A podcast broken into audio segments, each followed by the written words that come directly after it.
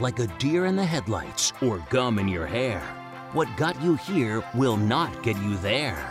Join us as business owners get unstuck in real time on the business building struggles we all share. Welcome to the Business Breakthrough Podcast. And here's your host, Esty Rand.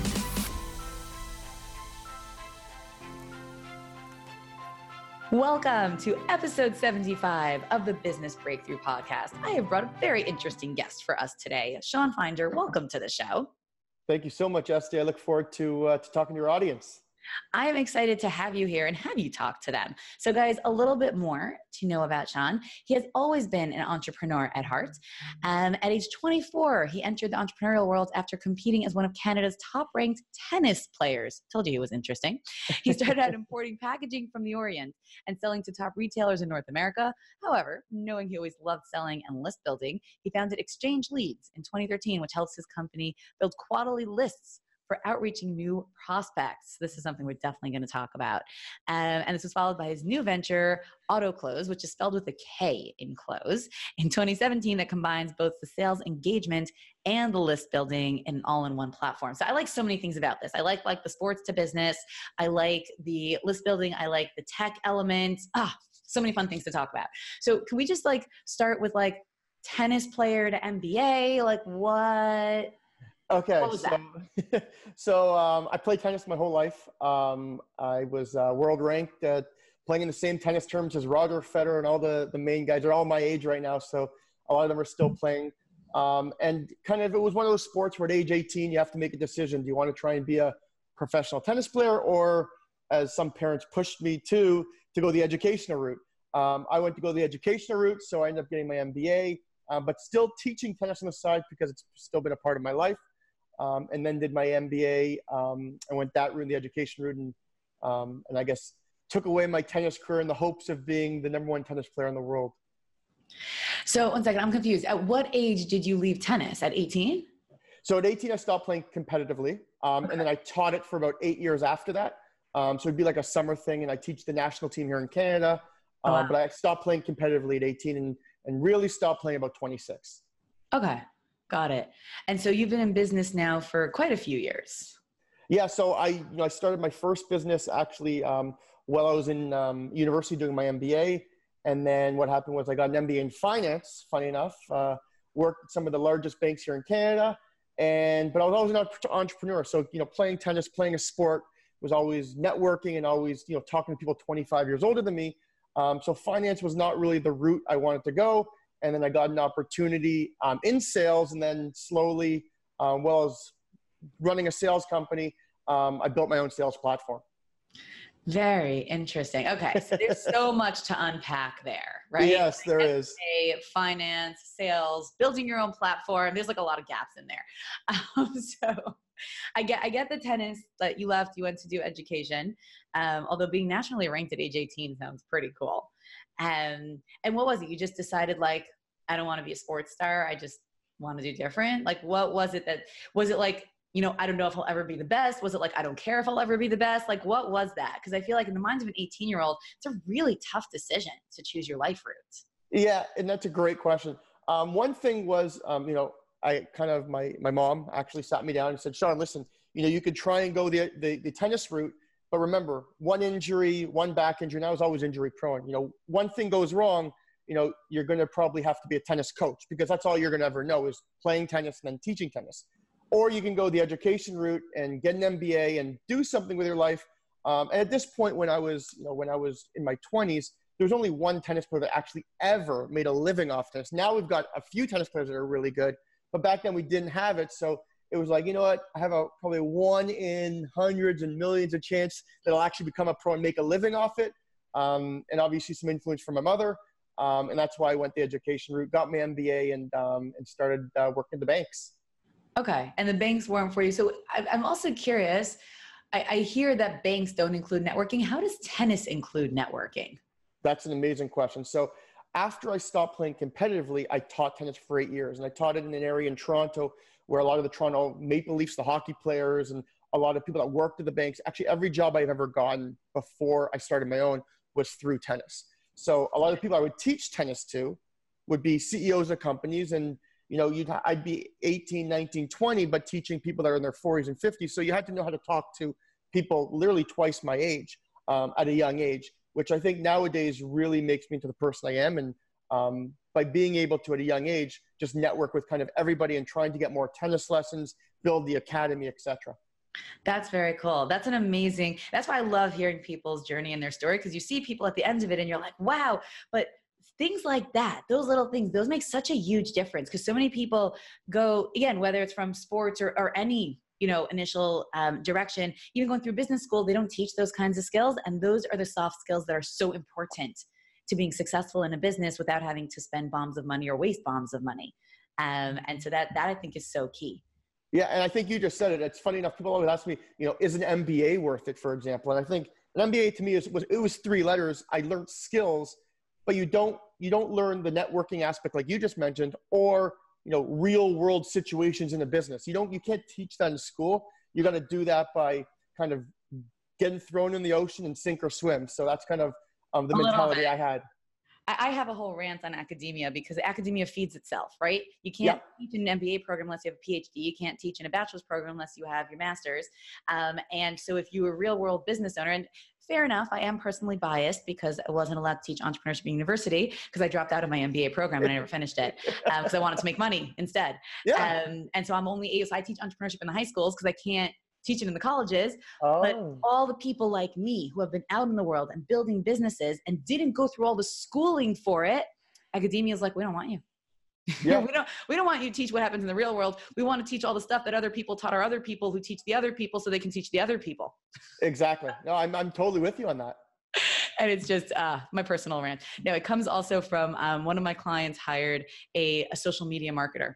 Yep. So we do we do um, business consulting and, and full creative suite, and so sometimes we do the social media implementation for clients. My I always encourage my clients to to be independent wherever they're at the right place. Um, I, I don't want to be needed. I don't need to be needed. And so he hired the social media manager who was fresh graduate from a top university in California, and she had a degree in social media management. And I have to say, like, I was intimidated, right? Because I graduated. I'm not that old, but way before any like Facebook was being born, okay, yeah. when I finished university. Like none of this stuff was out.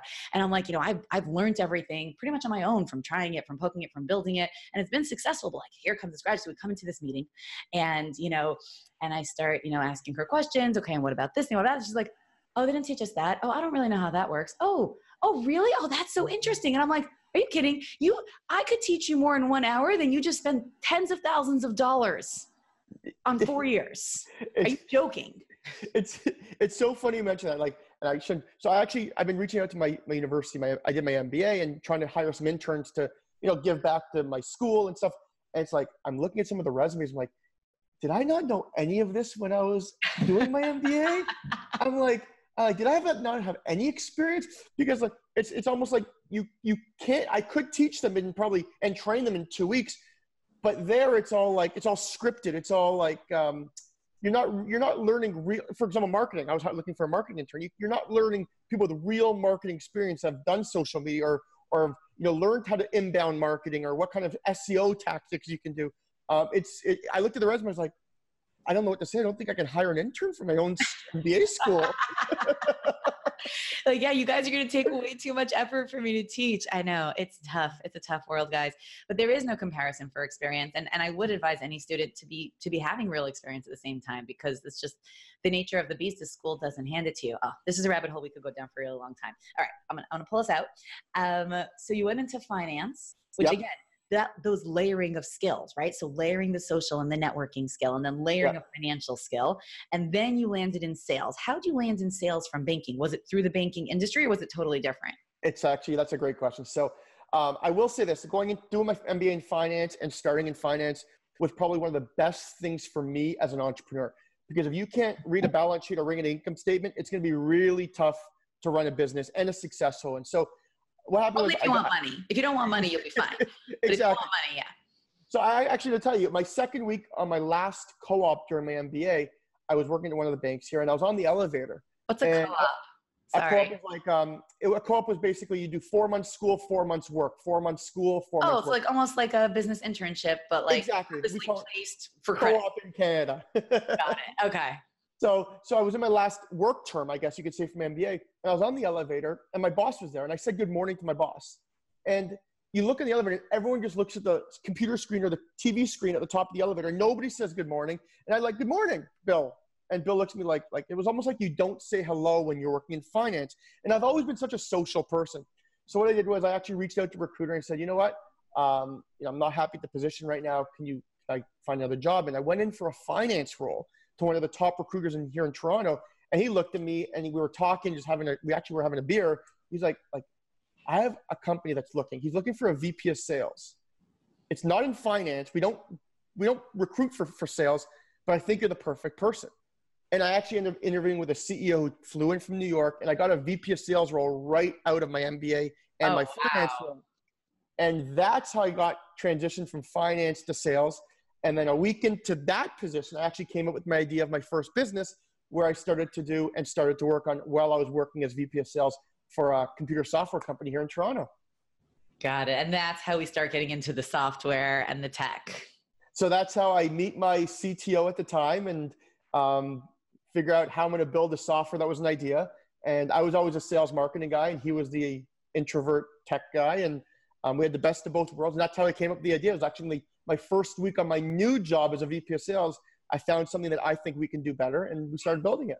Wow. Very cool.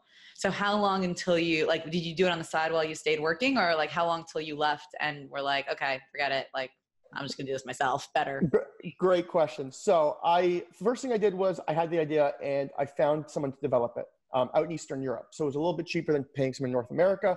And I would take my salary and I would pay for this person to develop my idea.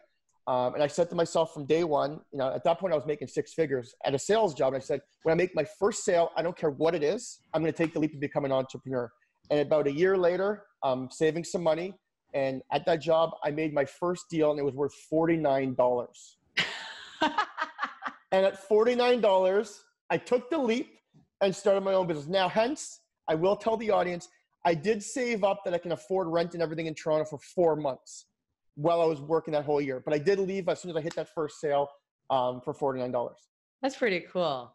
Okay, so talk to me about this list building because this is so, again, for me as a marketer, I love all these kinds of things. And I think there's a lot of confusion around the online list building and list purchasing and Yep. spamming rules and all of that. So, so tell us about the idea itself. What did you sell for $49? What's the service? What does it do? Okay. So first business I did was the it was called Exchange. It was a data service. So what I did was I looked at Jigsaw, um, which was an old company that got acquired by by Salesforce. And what they did was it was more of a crowdsourced data company. So therefore, you had marketers all over the world who had data. They would be able to upload the data, any clean data they provided, the pool, they would get credits to download new data. So say you uploaded a thousand, you got 500 credits. Now your thousand turns into 1500 because I'm giving you 500 credits. And that's how we've started building the list. One second. How did they qualify it? And hold on, just for our listeners, we have to break this down. So when we're talking data, we're talking information about people. Yeah. Business to business, it was originally, right, yes. Right. Business um, information. So it would be, but it, would it be people within the business? Like what, what were the qualifications and how was the data qualified to know if it was clean? Great question. So there would be a minimum of 11 fields that any marketer would need. I mean, marketers want to call, email, and still sometimes direct mail, right? So it had to have, you know, the con- the first name, last name, um, the full address so you can make direct mail, emails for email marketing, um, you know, co- numbers for cold calling. So there was 11 fields that your data had to have, or else it wouldn't take it. And as long as you had those 11 fields, we would then validate the emails by, you know, our own little machine plus pinging the servers and different things we did. And we would find out if that person was still at that organization. And if they were, you get a credit to download new contacts from our database. How'd you find out if they were still at that organization? we would do we'd ping the servers to see if the email would go through. So we wouldn't actually send the email. It would just tested if it would. Yeah. Exactly. But we also had a team in Eastern Europe that would actually look on LinkedIn and see what their current position was. Nice. So manual plus tech. Love Exactly. it. Okay. And I and I love just for all the listeners who like don't realize, you know, that they're literally a commodity being traded, even though I blast them about it every day. Um, that Google owns you and Facebook owns you. And now every random person that has your name, phone, address, email, and company title owns you and sells you or trades you. They data's not, you know, when I started that company about four or five years ago, data was actually a little different than it is today. But yeah, today um, you got data privacy, which I definitely want to go into and like how that falls into this industry. But yeah, then it really wasn't a big deal. And and the truth is, even now, you know, I always tell my people if they're not adept, Google yourself incognito. Look at what the internet has to say about you. People are sometimes shocked. It'll show their their home address, some like person, like some very personal information that's very very public. Like not everyone, guys, all of you listening, Google yourself incognito right? Incognito so that it doesn't give you any biased results. Uh, see what the internet has to say about all yeah. your private stuff that's just sitting there for the taking from anybody. no yeah. footwork. So, but what made yours better than Jigsaw? Because Jigsaw apparently already existed to do this trade. Yeah. So, so Jigsaw was acquired by Salesforce. And the only thing I found when I was the VP of sales, when I started that first company in the first few weeks was we purchased data from people and the bounce rate was high. The information was inaccurate. And I'm like, like, I'm like, there's companies that are i'm not going to say the company the company's worth billions of dollars and the data quality is very poor. I'd rather provide quality over quantity so we focus more on giving giving the users less of a quantity. So instead of having 50 million contacts we'd have 10 but the 10 would all be accurate.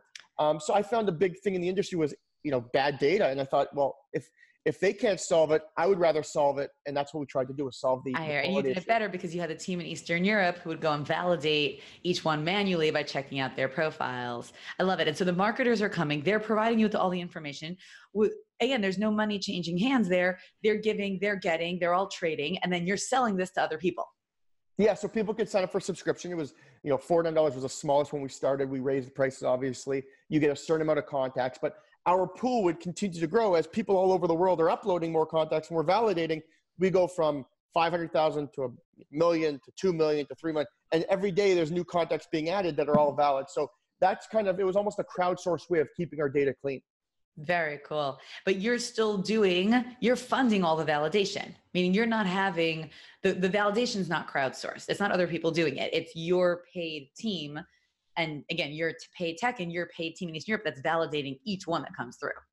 Yeah so we would ping the servers and if we you know there's three things when you when you have data. One is the, the data is valid.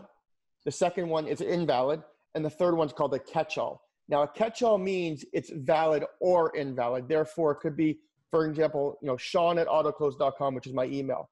Um, if i got fired somehow i don't know how but if i got fired and i left the organization but now we're sending shawn's email and forwarding it to bill Mm-hmm. The email still exists, but Shawn no longer works the company. So those are the ones that we would send to the data team to see if those people still work at the company. I hear, meaning if it pings and it goes through and it says that this is valid, we assume that it's accurate. Exactly. And how do we know if the mailing address is accurate? Like, are we just trusting the person if they have the right name and email or just a correct email? So mailing is a little bit tougher, but you know, the thing with mailing is organizations don't move too, too often like people. Like people are changing jobs all the time. But how often, like for example, are people changing um, company locations? Um, not as often. business addresses. All, uh, everything. Sorry, everything is only we only deal B two B, so we have nothing consumer. Everything's business. Okay. Got it. So these are only business addresses and business emails and phone numbers. That makes sense. That makes sense. Yeah. And I think, guys, for all of you out there, um, services like Shawn's exist all over. People are just like, how do I get leads? Well, one way is to buy them or to yeah. them. Take a couple of your your friends and neighbors' businesses and storefronts, go upload them, go download a couple of leads, and then swap again. Yeah, yeah, yeah, exactly. I mean, there's, you know, that's the outbound. There also is obviously you as you, you would be the expert in. There's the marketing way to do the inbound yeah. organic way, which is probably a lot more healthier. I, that, that's my preference. I've never bought a list in my life. Um, but you know what? Sometimes, again, everyone with their skill set, right? So I've had clients where we're obtaining lists and sending out a mailing or even doing an email blast really is the most effective way for them yeah. You know, and, and even the, with my whole mantra of like, you know, more money, less headache and never waste money on marketing again, which is kind of the, the promise of my program. It's not a waste if you do it strategically. So like, you know, for example, like, and just we're talking about list buying. If you sell something that's a minimum of a hundred dollars and you know that this is exactly your list of leads and that the likelihood that at least one person will convert, then you can pay a $100 for it pretty safely. Yeah. And, and that's kind of the way you have to go with these things. So this is very cool. So how big did this company get? Mm-hmm. Do you see so, details? So funny enough, you know, it was about two year, two years in, two years in, um, we were very profitable, and I had to make the decision. The A was pay the, the government of Canada a lot of taxes and money, or B start something new. So what we did was we went to our clients and we said, listen. Wait, why why two year mark do we pay the government? Are there like certain Canadian rules you have up to two years not to pay taxes? Well, no, it, we, we started becoming very profitable after two years. Let's just say that. So we, okay. we started making money where we'd have to pay a lot in taxes. And um, then why would you shut it down and do something new then? We never shut it down. It still runs. So we, okay. we run it. So it actually runs with the new company. So the idea for the second company, AutoKlose, came from the first company. As people would say, Shawn, we love your data, but now how do we email people? That so was going to be my next question is what are the best ways to use this information? And you're already answering it. And that's intuitive. That makes a lot of sense. People come with the data and then they're like, okay, I got names and numbers. What do I send them? So you said it. So that's why we built the second platform, which has the first database inside the platform. So therefore, now with AutoKlose, you can build out an email sequence or a marketing sequence even, and you could go in, build a campaign, search through our database, use our data, and email them from one place. So instead of having you know your data provider and your you know marketing or sales engagement tool, we put that all in. So they both kind of run parallel with each other, and ExchangeLeads is actually the data that funnels AutoKlose. Very cool. And how yeah. does that help you from the tax liability? Well, it, just because instead of paying the taxes, we basically had research and development and built a second tool. So it was an gotcha. expense now to to build another tool as an expense. Company. Understood. Had to this be strategic. A, yeah, but you know what? I think a lot of people don't understand that, and that is a big piece of business, and that's you know where your finance background probably comes into play so strongly. Part of making money is understanding that it's not linear. it's not like um, there are understanding money is understanding governments and legalities and the rules and all the stuff that goes with that. And the people who really make it big are the ones who do. Again, fully legal business structures that limit their tax liabilities. Otherwise, you sit and you just, you know, one of the best things, and this is we were just talking about sitting in the last episode with my last guest last week. Um, we were talking um, Rich Dad Poor Dad. Yep. Ever read that? So that's exactly like stuff he talks about. Like most people, like they earn money and then they pay taxes and then they have some left over for themselves right? And as a business owner you uh, earn money deduct all your expenses and then pay taxes if there's anything left. Yeah and you know it's, it's funny it's you know a lesson for entrepreneurs and small businesses like you know you if you have for example you know in your first year you're always trying to grow when you start your business. So if you have a profit of 20,000 you know especially here in Toronto I don't know what the taxes might be but wherever you are but you know if you're paying 30 40% taxes like why not spend that 20,000 on marketing, for example? Spend that 20,000 on marketing, break even for the year because you're going to be paying eight of that 20,000 to the government anyway. So now you're really only paying 12,000 for that extra marketing. So having that finance background and, and trying to really grow your company, you know, you, at the end of the day, you, you have to spend money to grow a company. So you got to be um, courteous. So profits are great, but at the starting, you might want to just break even. So I always say you don't have to spend money to make money. You have to spend money to make more money. Oh, 100% you could always start from nothing and you don't have to spend and you can earn. And then if you want to scale, scaling without spending is tough. Oh, it's, it's, it's gray hairs and wrinkles. you can't see it, but yes, that's what it happens. Yeah, exactly. And I agree with you. Hey guys, thank you so much for listening to part one of this episode. Stay tuned for part two going live Thursday. And of course, subscribe. You do not want to miss this.